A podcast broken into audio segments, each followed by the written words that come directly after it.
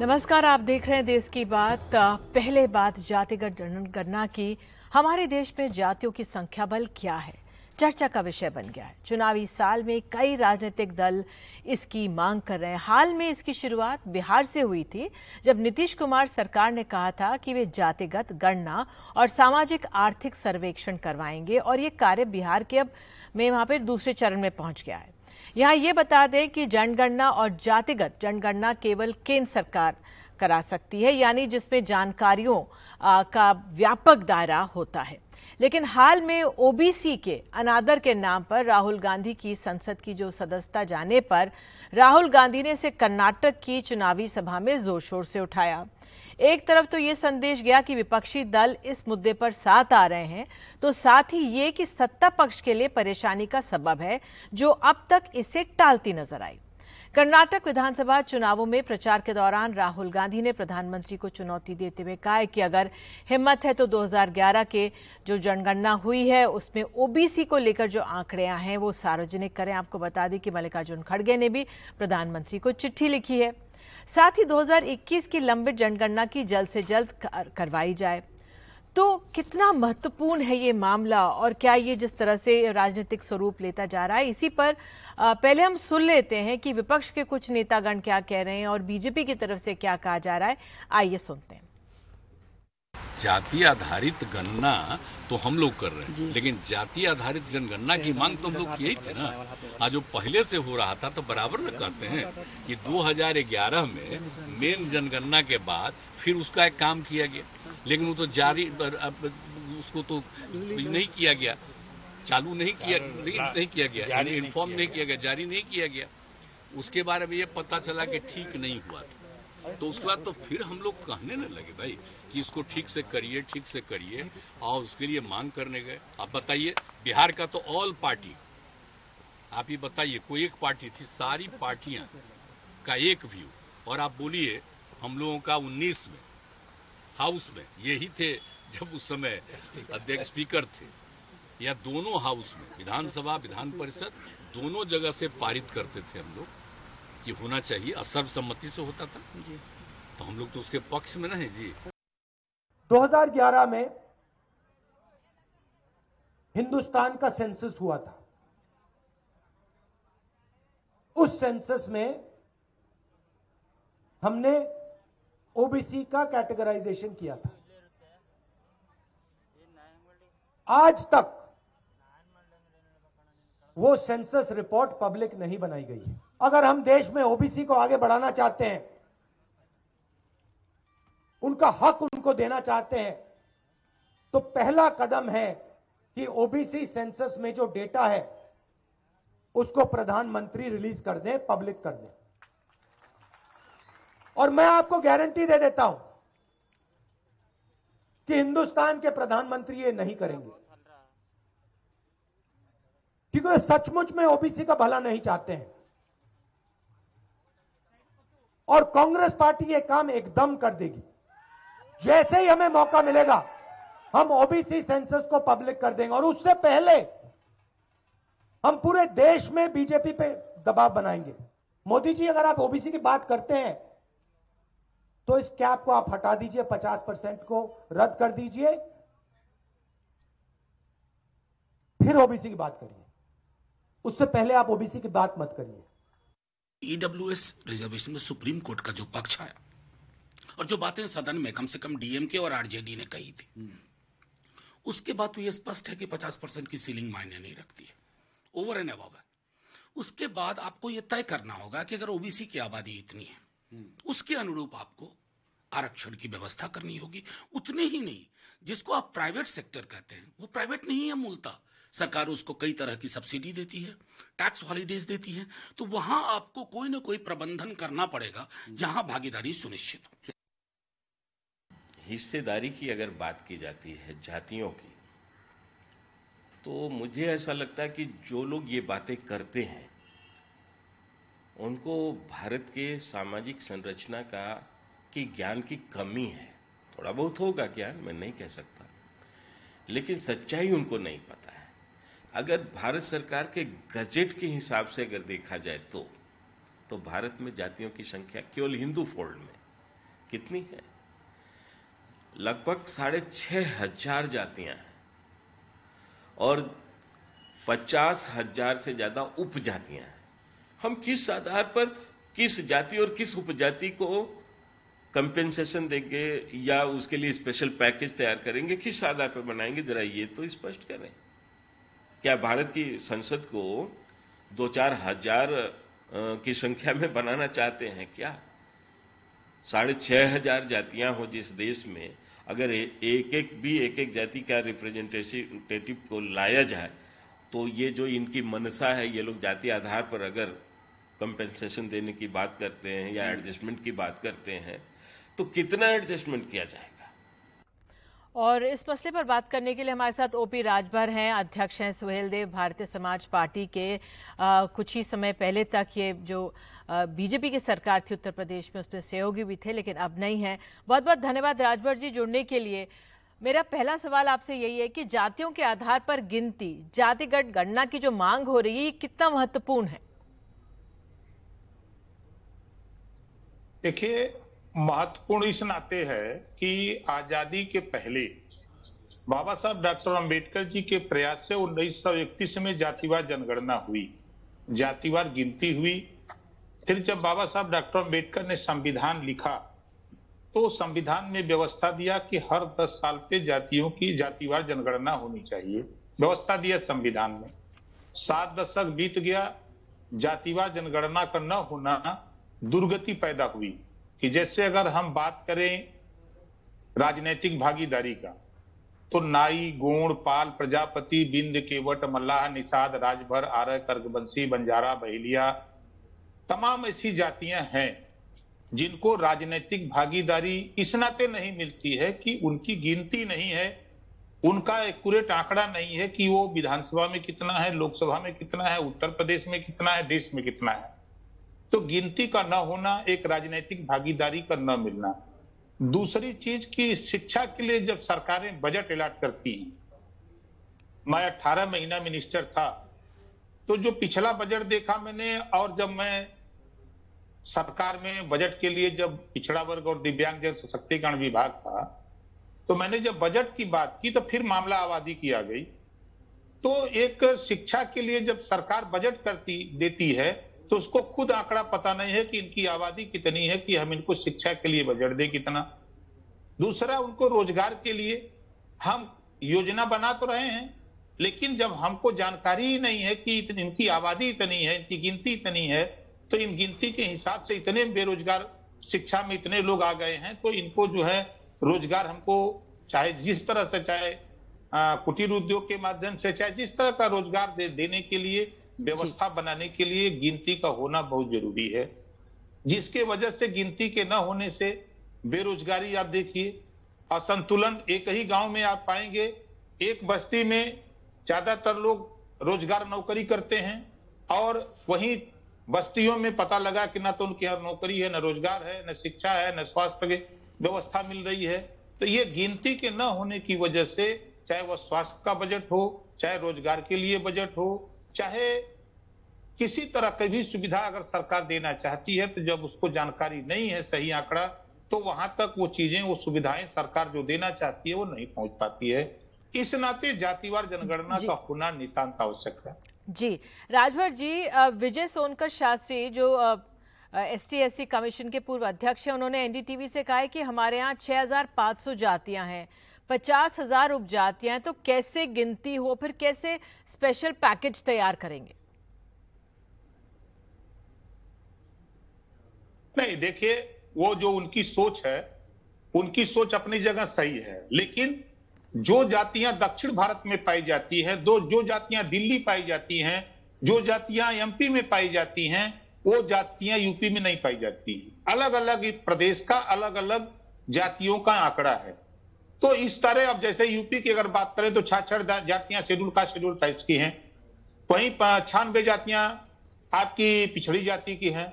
अब इसके अलावा जो और वो जातियाँ, छह हज़ार सात सौ तिरालीस जाति की बात करते हैं तो वो खाली यूपी में नहीं है अलग अलग जो जातियाँ आपके जम्मू कश्मीर में है, वो जातियाँ यूपी में नहीं है। बहुत सी जातियाँ यूपी में नहीं है, लेकिन वहाँ जम्मू कश्मीर में है।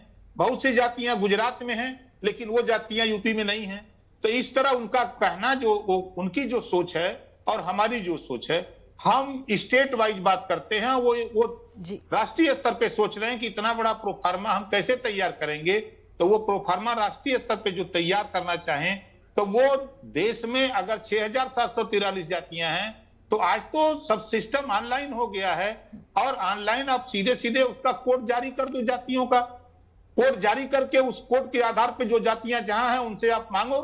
आप लगा दो आदमी की ये कोड का प्रचार करो कि इस कोड में ये ये जातियाँ हैं जिस इलाके में अपना वहाँ इस कोड पर सर्वे हो। ठीक जी। तो वो अगर करना करने का तो बहाना बहुत है। अगर करना चाहें तो कोई बहाना नहीं है। जी जी। तो राजभर जी सुप्रीम कोर्ट में ने हाल में कहा था कि जो ईडब्ल्यू एस यानी इकोनॉमिक व्हीकल सेक्शन के लिए 10 प्रतिशत आरक्षण संविधान के मूल ढांचे से छेड़छाड़ भी नहीं है तो क्या उसी में सभी वर्गों के गरीबों की हिस्सेदारी पर्याप्त नहीं है?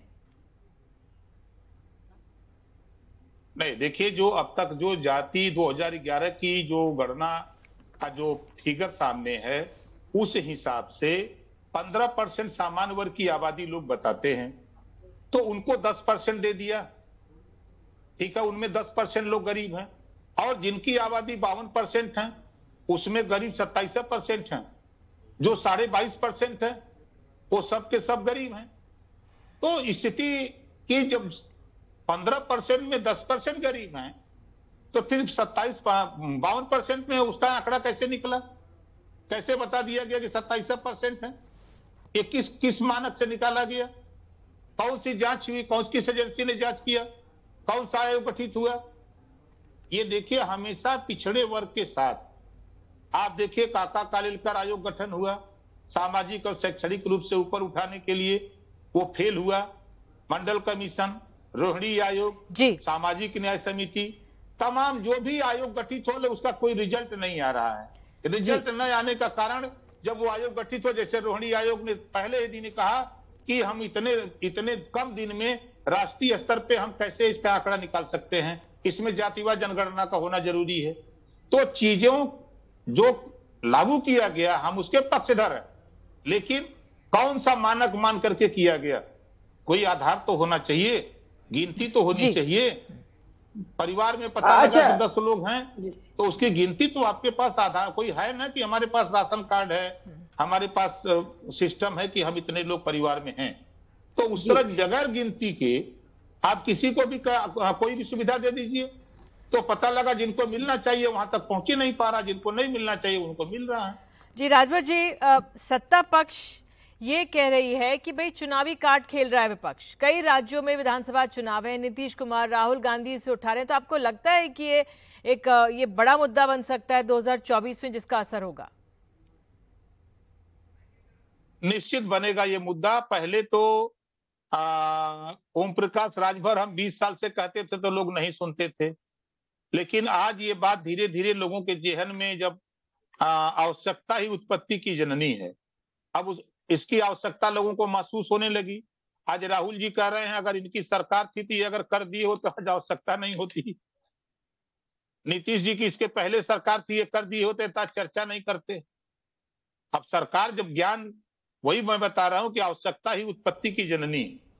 जब व्यक्ति को ज्ञान हो रहा है कि नहीं, ये चीज़ होना चाहिए तो व्यक्ति करने के लिए धीरे धीरे उसकी चर्चा शुरू हो जा रही है देश में आप देखिएगा, पूरे देश में एक बहुत बड़ा फिर और एक आंदोलन शुरू होने जा रहा है। एक दिल्ली में जो हुआ पंजाब में हुआ घरेलू बिजली का बिल माफ़ी का। अब ये पूरे देश में सू लग रहा है। अब उसी तरह जो गरीबों के फ्री इलाज का मुद्दा पूरे देश में सुलगने जा रहा है। जी।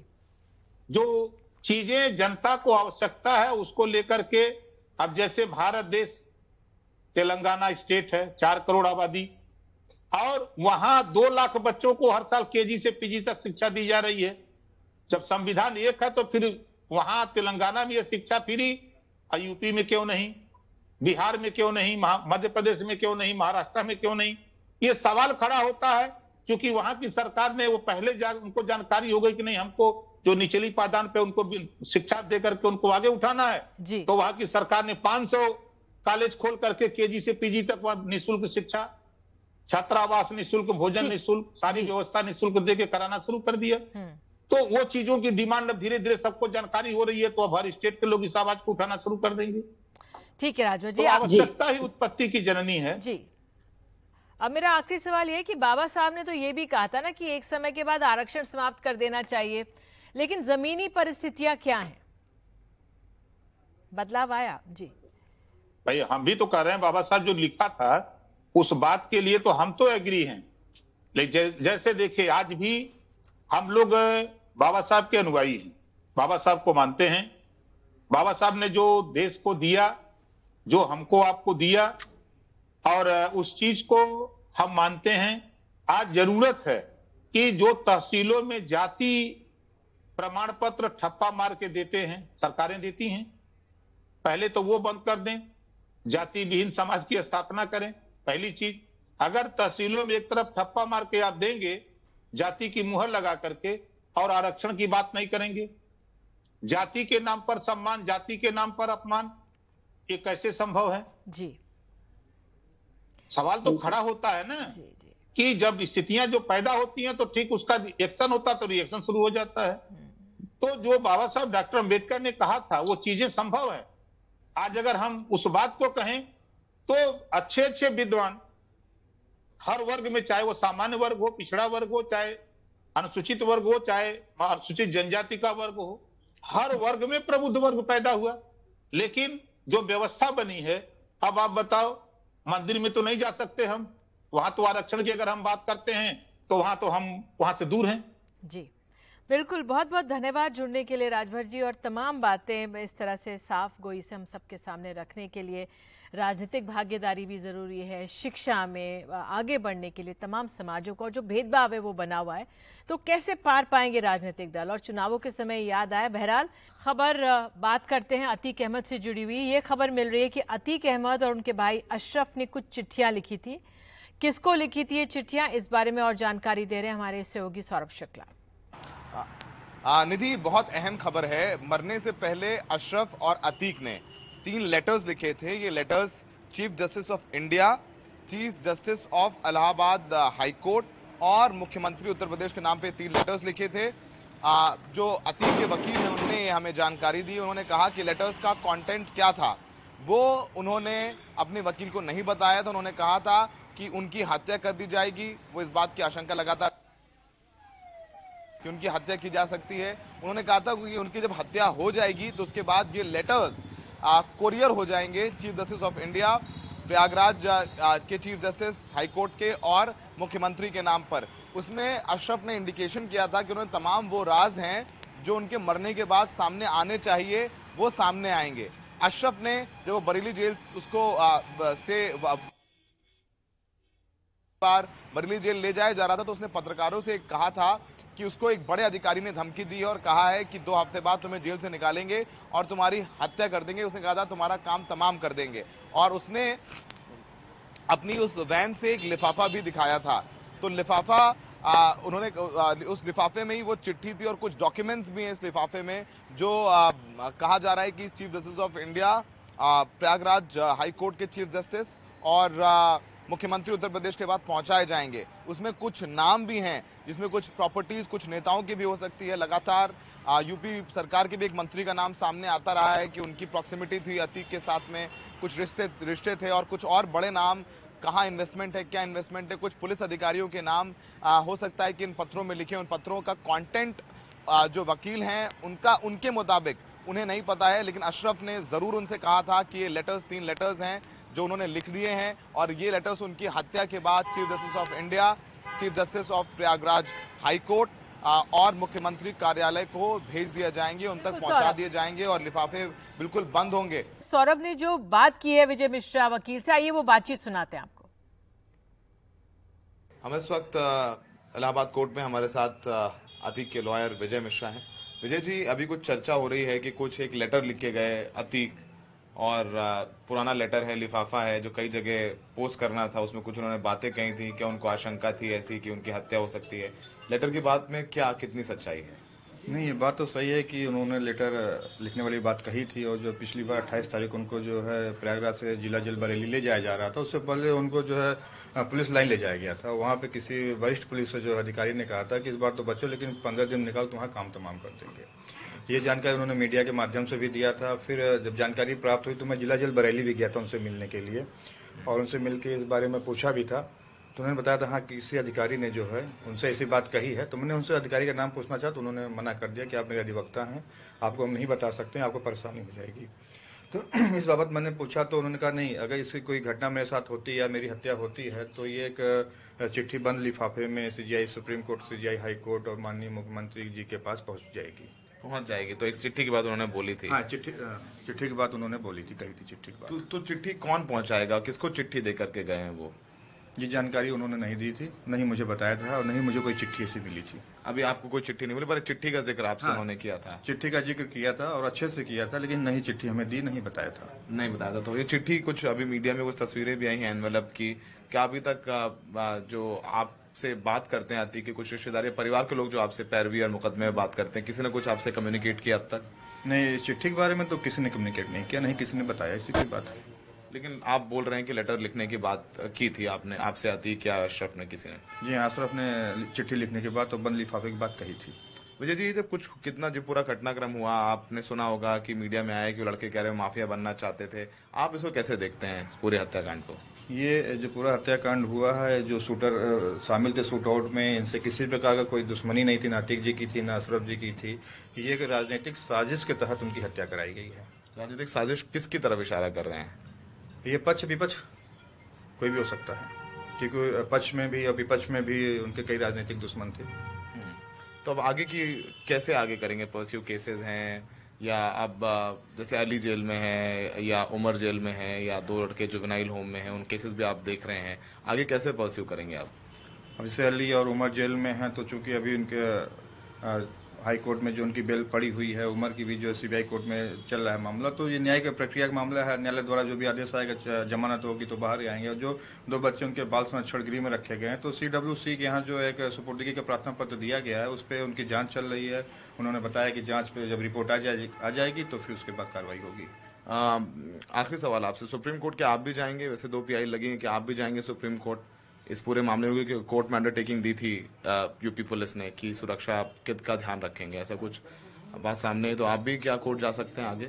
जी हाँ बिल्कुल जाएँगे। सीनियर एडवोकेट से बात हो रही है इस पर सलाह लिया जा रहा है। रणनीति के तहत इस पर आगे काम करेंगे। रणनीति के तहत काम करेंगे। तो विजय मिश्र जी बता रहे थे कि लेटर लिखने के बाद उनको बताई थी।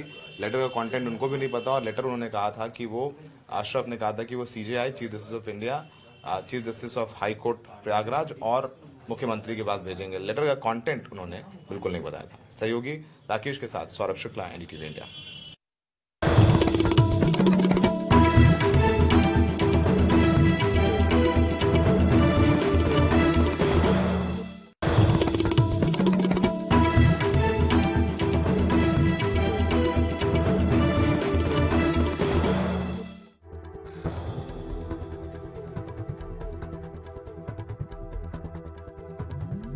की बात में अब बात हम कर्नाटक की करते हैं। यहाँ पर हम नामांकन का दिन रहा। कर्नाटक में बीजेपी को एक बड़ा छटकाज लगा है।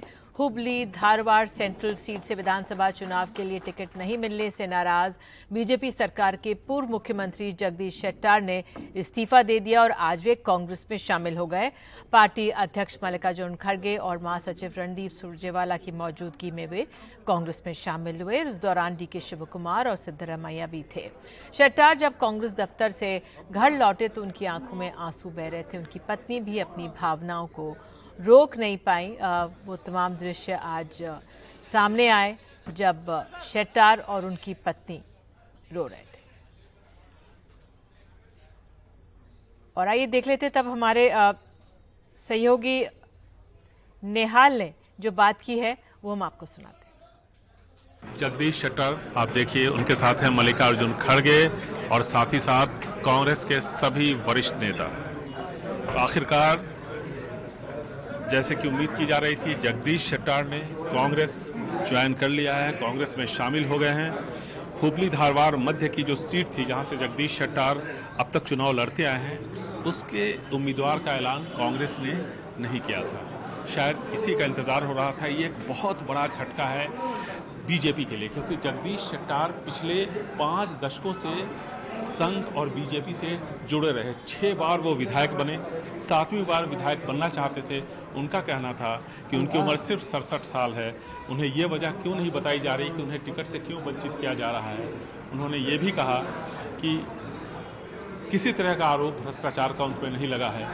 इसके बावजूद उनको टिकट नहीं दिया गया और इससे वो खासा नाराज़ थे। मुख्यमंत्री बसवराज बोमई का कहना था कि उन्हें बड़े बड़े पद का ऑफ़र किया, दिया गया। साथ ही साथ ये भी कहा गया कि जो भी उनके पसंद का उम्मीदवार होगा, उसको टिकट दिया जाएगा।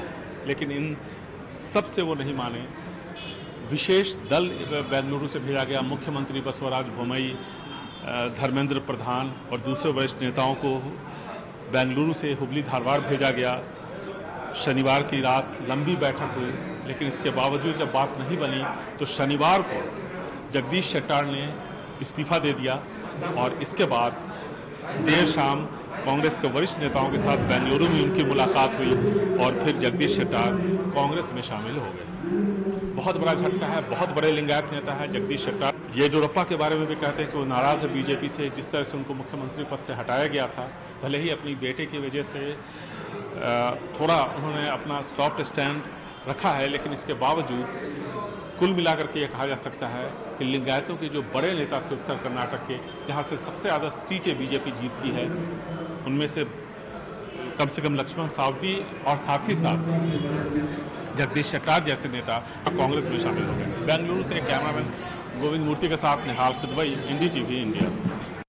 और कर्नाटक कांग्रेस के अध्यक्ष डी के शिवकुमार ने आज अपना नामांकन दाखिल कर दिया है। उनके रोड शो में कनकपुरा, जो सीट के लिए पर्चा भरने गए, और बहुत भीड़ नज़र आई कनकपुरा सीट पर शिवकुमार। वोकलिंगा समुदाय पर अपनी पकड़ के कारण बीते चुनाव में लगातार बड़ी जीत दर्ज करते हैं, जबकि बीजेपी तीसरे स्थान पर रही अब बीजेपी ने आर अशोक के रूप में वोकलिंगा समुदाय के कद्दावर नेता को मैदान में उतारा है। एक और जो पार्टी है, कर्नाटक में नामांकन भरने की अंतिम तारीख नज़दीक आने के साथ जो तमाम अन्य जो बड़े नेता हैं, पर्चा भर रहे हैं, जेडीएस प्रमुख और कर्नाटक के पूर्व मुख्यमंत्री एच डी कुमारस्वामी ने आज चन्नापट्टनम सीट से अपना पर्चा दाखिल किया। इससे पहले कुमारस्वामी ने रोड शो करके अपनी ताकत भी दिखाई। उनके बेटे निखिल कुमारस्वामी ने रामनगर सीट से अपना पर्चा भरा है। उनके साथ उनकी माँ अनीता कुमारस्वामी भी थी। तो आइए देश की बात में अब हम रुक करते हैं दिल्ली का और राजनीतिक दलों क्या कर रहे हैं उन्हीं पर हम नज़र डालते हैं। आपको बता दें, दिल्ली के मुख्यमंत्री अरविंद केजरीवाल के खिलाफ बीजेपी का प्रदर्शन, दिल्ली विधानसभा के बाहर प्रदर्शन हुआ। बीजेपी नेताओं, कार्यकर्ताओं का यह प्रदर्शन था और अरविंद केजरीवाल के इस्तीफे पर अड़ी है बीजेपी। और आइए अब हम सीधे रुक करते हैं। राजस्थान का अपनी सरकार के खिलाफ अनशन पर करने वाले सचिन पायलट ने आज जनसंपर्क अभियान किया। पायलट जयपुर के शाहपुर और झुंझुनू के खेताड़ी में कार्यक्रम कर रहे थे। उन्होंने साफ़ किया कि बीजेपी के साथ जाने का सवाल नहीं। पायलट ने कहा कि उन्होंने एक मुद्दे को लेकर अनशन किया था, ना कि किसी का विरोध करने के लिए। पायलट ने कहा कि मैं आदर्शों, भ्रष्टाचार के साथ समझौता नहीं करूँगा। पायलट ने यह भी कहा कि बहुत सी शक्तियाँ दरार डालना चाहती हैं, उनसे बचकर रहना होगा। वो लोग हमेशा आगे बढ़े हैं, जो एकजुट रहे हैं। जब आपस में खंडित होते हैं तो कभी हम लोग आगे नहीं बढ़ पाएँगे। और जो लोग दरार डालना चाहते हैं, उन लोगों से हमको बच कर रहना पड़ेगा। और बहुत सी शक्तियाँ हैं, जो दरार डालना चाहती हैं, बाधाएँ डालना चाहती हैं, समय के साथ साथ चुनौतियाँ बढ़ती जाती हैं। उन चुनौतियों का सामना करने के लिए हम लोगों को संकल्पित होना पड़ेगा। तो एक तरफ़ चुनावी पारा बढ़ रहा है और साथ ही सियासी पारा बढ़ रहा है, लेकिन वाकई में आम जनता के लिए तो गर्मी का पारा बढ़ रहा है। त्रिपुरा में ज़बरदस्त गर्मी की वजह से कल से 23 अप्रैल तक आपको बता दें, सभी सरकारी स्कूल बंद कर दिए गए हैं। प्राइवेट स्कूलों को भी बंद करने की गुजारिश दी गई है। रतनदीप चौधरी हमारे सहयोगी और जानकारी दे रहे हैं। देश के कई प्रांतों के साथ उत्तर पूर्व में भी अब जो तापमान है, वो ज़्यादा बढ़ रहा है। पिछले कुछ दिनों में असम और त्रिपुरा, इन दोनों राज्य में तापमान बहुत ज़्यादा रहा।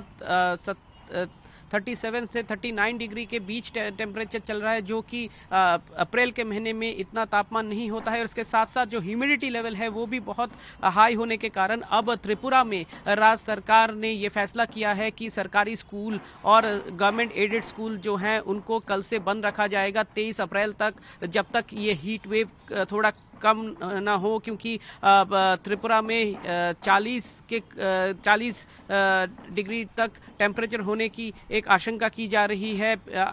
तो इसलिए प्रिकॉशनरी मेजर के रूप में राज्य सरकार ने ये फैसला किया है। सरकारी सूत्रों से जो खबर हमें मिली है और राज्य के मुख्यमंत्री डॉक्टर मानिक साहा ने भी ट्वीट के ज़रिए ये कहा है कि उन्होंने जो निजी स्कूल है, उनको भी अपील की है कि ये जो पीरियड है कल से तेईस तारीख तक, तेईस अप्रैल तक निजी स्कूल भी बंद रखे और और असम में भी राज्य सरकार के सूत्रों के साथ जो बात हुई है असम सरकार भी सिचुएशन को मॉनिटर कर रही है और असम, गुवाहाटी में आज टेम्परेचर 39 डिग्री था और ह्यूमिडिटी भी बहुत हाई है तो जो इसके कारण लोगों को बहुत परेशानी हो रही है। उत्तर पूर्व के बाकी हिस्सों में भी मणिपुर की बात करें तो टेम्परेचर जो अमूमन रहता है अप्रैल के महीने में उससे बहुत ज़्यादा है। और शिलोंग जैसे जगह में 30 डिग्री से ऊपर टेम्परेचर हो रही है दिन में हाईएस्ट टेम्परेचर तो एक हीट वेव कंडीशन अब उत्तर पूर्व को भी इफ़ेक्ट कर रहा है और त्रिपुरा सरकार ने फैसला किया है कि जो स्कूल हैं वो बंद रहेंगे तेईस तारीख तक, तेईस अप्रैल तक। बिल्कुल हम जानते हैं कैसे महाराष्ट्र से कल खबर आई थी कि 12 लोगों की जान चली गई तो हमने त्रिपुरा का हाल देखा, शिलोंग का उन्होंने ज़िक्र किया और अब बता दें, कोलकाता, पश्चिम बंगाल में भी गर्मी और लू का कहर जारी है। यहाँ कई जिलों में तापमान 40 डिग्री से 42 डिग्री तक पहुँच गया और ऐसे में यहाँ के स्कूल, कॉलेजों को एक हफ़्ते की छुट्टी वहाँ पर ऐलान कर दिया गया है। साथ ही मुख्यमंत्री ममता बनर्जी ने कहा है कि गंभीर लू की स्थिति को ध्यान में रखते हुए स्कूल, कॉलेज, विश्वविद्यालय सहित सभी शैक्षणिक संस्थान सोमवार से शनिवार तक बंद रहेंगे। मौसम विभाग ने अगले कुछ दिनों तक लू का प्रकोप जारी रहने की आशंका जताई है। पश्चिम बंगाल के कई इलाका में हीट वेव चल रहा है और इस वक्त आप देख सकते हैं यहाँ पे गर्मी के वजह से लोग बिल्कुल त्रस्त है और इस जगह पे यहाँ पे जो लोग गर्मी के मौसम में भी काम पे निकल रहे हैं, उनको पानी ओ आर एस गुलाब जल दिया जा रहा है ताकि डिहाइड्रेशन ना हो और ऐसे वैसे आपको बता दूँ, कलकत्ता में स्कूल्स, कॉलेजेस, यूनिवर्सिटीज को बंद करने का एडवाइजरी भेजा गया है सरकार की तरफ़ से। टेम्परेचर 40 डिग्री के ऊपर है। कई दिनों से आज 41 मैक्सिमम टेम्परेचर होने वाले हैं और 42 तक भी जा सकते हैं। तो 42 डिग्री के टेम्परेचर में लोगों का पानी पीना डिहाइड्रेशन ना होना बहुत ज़रूरी है। सरकार का ये एडवाइजरी है कि जितना संभव हो सके, घर से ना निकले धूप में। और पानी ज़्यादा पिए। निर्मल हम आपसे जानना चाहेंगे ये आप लोगों को क्या दे रहे हैं? अभी पानी दे रहा है गुलाब जल पानी दे रहा है। सब आदमी इतना गर्मी में आदमी को पानी दे रहा है। अच्छा। और ये कब तक देंगे और कब से दे रहे हैं आप? छह दिन हो गया। जितना दिन बारिश नहीं होएगा हर दिन देंगे पानी। यहाँ पे आप देख सकते हैं जो बसेस आके रुक रहे हैं उनको पानी दिया जा रहा है। দাদা গরমি কিতনা হ্যাঁ কিস তরিকে সব প্রচণ্ড গরম গরম দাদা ছোটবেলা থেকে এত গরম এরকম, এত গরম দেখিনি। মানে পুরো বিহারি উপকেও ছাপিয়ে গেছে আর কি, এত গরম। আমি নিজে লখনৌতে থাকি, কিন্তু এই গতকালকে এসেছি, ওখানেও এত গরম নেই। तो लोग जैसे बोल रहे ये जो इंसान है ये लखनऊ में रहते हैं वो कलकत्ता वापस आए लेकिन कह रहे हैं कि इतनी गर्मी वो तो वहाँ पे भी नहीं देखे जितना गर्मी अब उनको यहाँ पे महसूस हो रहा है। बयालीस डिग्री का गर्मी है इस वक्त जो लोग निकल रहे हैं दादा कितना गर्मी में क्या परेशानी हो रहा है? गर्मी में तो ड्राइविंग करना परेशानी हो रहा है। तो फिर भी चल रहे हैं चलना पड़ रहा है। काम की वजह से तो निकलना पड़ेगा। हाँ निकलना तो पड़ रहा है। ठीक है तो आप पानी वानी घर से लेके निकल रहे हैं? पानी वानी तो घर से निकल ग्लूकॉन डी लेके निकल रहे हैं। ग्लूकॉन डी लेके निकल रहे हैं। ओआरएस ओआरएस लेके ओआरएस निकल रहे जो लोग रास्ते पे निकल रहे हैं जिनका काम है उनके लिए ये ज़रूरी है। आप देख सकते हैं यहाँ पे जैसे बस आके रुक रहे हैं पानी दे रहा है। जो बस के लिए रुके हुए हैं वो छाता लेकर रुके हुए हैं गर्मी इतनी है इसीलिए।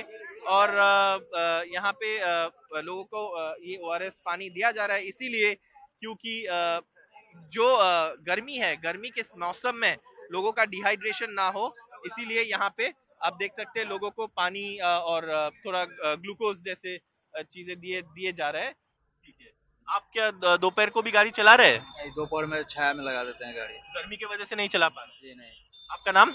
राजकुमार राय।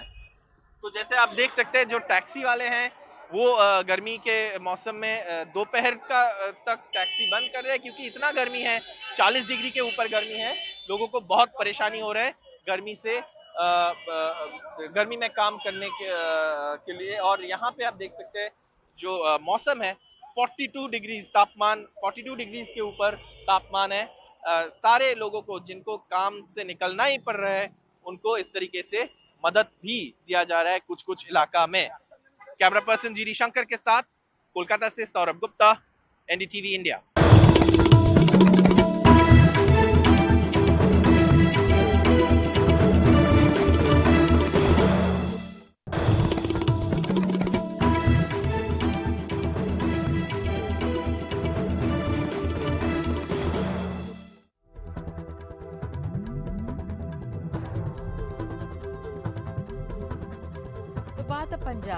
Bathinda military station में चार सैनिकों की हत्या के मामले में सेना ने एक जवान को गिरफ़्तार कर लिया है। पूछताछ में जवान ने बताया कि उसने निजी वजहों से इन चारों जवानों की हत्या की। भटिंडा पुलिस के गिरफ्त में सेना का गनर देसाई मोहन।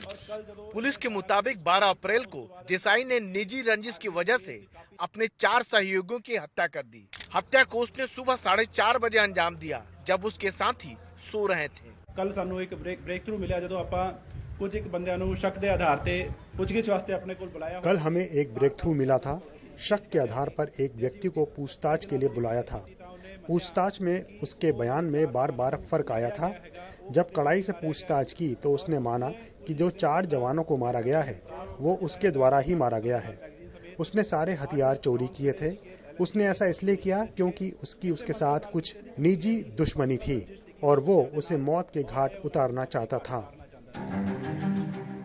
जब 12 अप्रैल को भारत पाक सीमा के पास भटिंडा मिलिट्री बेस पर गोलाबारी की खबर आई तो हर जगह अफरा तफरी मच गई। सेना और पुलिस को आरोपी जवान ने गुमराह करने की कोशिश की। उसने बताया कि कुर्ता पैजामा पहने दो नकाबपोशों को उसने देखा। जिसमें एक के हाथ में इंसास राइफल और दूसरे के हाथ में कुल्हाड़ी थी बाद में जंगल की ओर भाग गए तलाशी अभियान में ऐसा कुछ नहीं नजर आया मारे गए जवानों के शरीर पर कुल्हाड़ी के चोट के निशान नहीं मिले सीसीटीवी में भी कोई संदिग्ध नहीं दिखा ਸਾਡੀ ਸੀਆਈਏ ਦੀ ਟੀਮ ਐਸਐਚਓ ਕੈਂਟ हमारी टीम एसएचओ और डीएसपी मौके पर पहुंचे और वहां पर हमें 19 खाली कारतूस मिले जो कि इंसास राइफल के थे उसके बाद यह भी साफ हो गया था कि जो इंसास राइफल चोरी हुई थी, वो ही इसमें इस्तेमाल हुई है। सेना ने अपने बयान में कहा कि वह अनुशासनहीनता के ऐसे कृत्यों को कतई बर्दाश्त नहीं करेगी। दोषियों को कानून के हिसाब से सजा दी जाएगी। मामला मिलिट्री स्टेशन के भीतर चार लोगों की हत्या का है। इसलिए समझना ज़रूरी है कि आखिर ऐसी कौन सी निजी रंजिश रही, जिससे देसाई मोहन ने चार लोगों को मार डाला। शायद और पूछताछ हो तो इस वारदात का पूरा सच सामने आ पाए। नई दिल्ली में कैमरामैन अशोक महाले के साथ राजीव रंजन, एनडीटीवी इंडिया।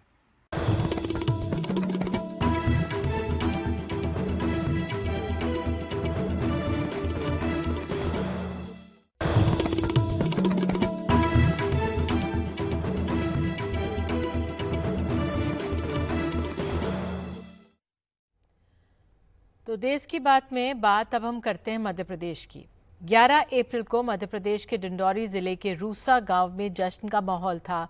खबर ही ऐसी थी, बताया गया कि गाँव का एक युवक सचिन कुशराम वर्ल्ड जूनियर कबड्डी जीतने वाली टीम में शामिल था। सचिन जब गाँव पहुँचा तो पूर्व मंत्री और कांग्रेस विधायक ओमकार मरकम, खेल विभाग के अधिकारियों ने स्वागत किया। कलेक्टर दफ्तर से बधाई पहुँची, लेकिन अब पता लग रहा है कि दाल में काला था कुछ। क्रिकेट के दीवाने इस देश में कबड्डी के लिए दीवानगी। आदिवासी बहुल डिंडोरी के लिए खबर खास थी क्योंकि ज़िले के रूसा गाँव के बेटे सचिन कुशराम मेडल जीतकर लौटे थे, ऐसी खबर आई। नेता अधिकारी सब स्वागत करने पहुँचे। सचिन ने भी बढ़ चढ़ कर इंटरव्यू दिया। कहा, पहले तो वो क्रिकेटर ही बनना चाहते थे, लेकिन मकाम कबड्डी ने दिया। मेरे को सबसे ज़्यादा क्रिकेट खेलने का शौक था। तो मैं क्रिकेट खेलने के लिए बहुत घर वालों से लड़ाई भी करता था पापा लोगों से कि मेरे को क्रिकेट खेलना है। लेकिन उसके बाद पापा बोले कि पढ़ाई लिखाई करो, अभी क्रिकेट में कोई भविष्य नहीं है। तो मैं कहा, चलो ठीक है, पढ़ाई लिखाई करते हैं। उसके बाद कटनी गया था मैं तो वहाँ फ़र्स्ट फ़र्स्ट साल में मैंने कटनी से नेशनल किया था। हम लोग ईरान गए थे। ईरान से जो हम लोग की वर्ल्ड कप की जो टूर्नामेंट चल रहे थे, उसमें से हम हम लोग ने फ़र्स्ट प्राइज निकाला किस खेल में? कबड्डी में। जूनियर वर्ल्ड कप कैसा महसूस कर रहे हैं खुशी तो बहुत हो रही है। लेकिन जब ये खुशी अखबार के ज़रिए डिंडोरी के खिलाड़ी अभिनव कटारे ने पढ़ी तो उन्हें शक हुआ पड़ताल की लिस्ट देखी। तस्वीरें मिलाई तो पता लगा सचिन ने अपने शिक्षक पिता को जो तस्वीर भेजी थी दरअसल वो योगेश दाहिया हैं। कथित तौर पर उनकी फ़ोटो में छेड़छाड़ की गई है। मुझे संदेह वहाँ सर हुआ कि जब मैंने यूट्यूब पर पूरा फाइनल मुकाबला देखा तो वहाँ पर कहीं पर भी मुझे सचिन कुशराम खेलते हुए नज़र नहीं आए। फिर ए के एफ़ आई जो amateur kabaddi federation of India की जो ऑफिशियल वेबसाइट है, मैंने उस पर भी जाकर देखा। उसमें हर स्टेट के खिलाड़ियों की फ़ोटो में सूची डली हुई है। उसमें भी मुझे सचिन कुशराम कहीं पर भी दिखाई नहीं दिए। तो फिर मैंने जो खिलाड़ी जो वर्ल्ड कप खेलने गए थे ईरान के उर्मिया शहर में, उसकी फाइनल लिस्ट मैंने देखी नेशनल खिलाड़ियों की नेशनल लिस्ट अपने इंडिया की।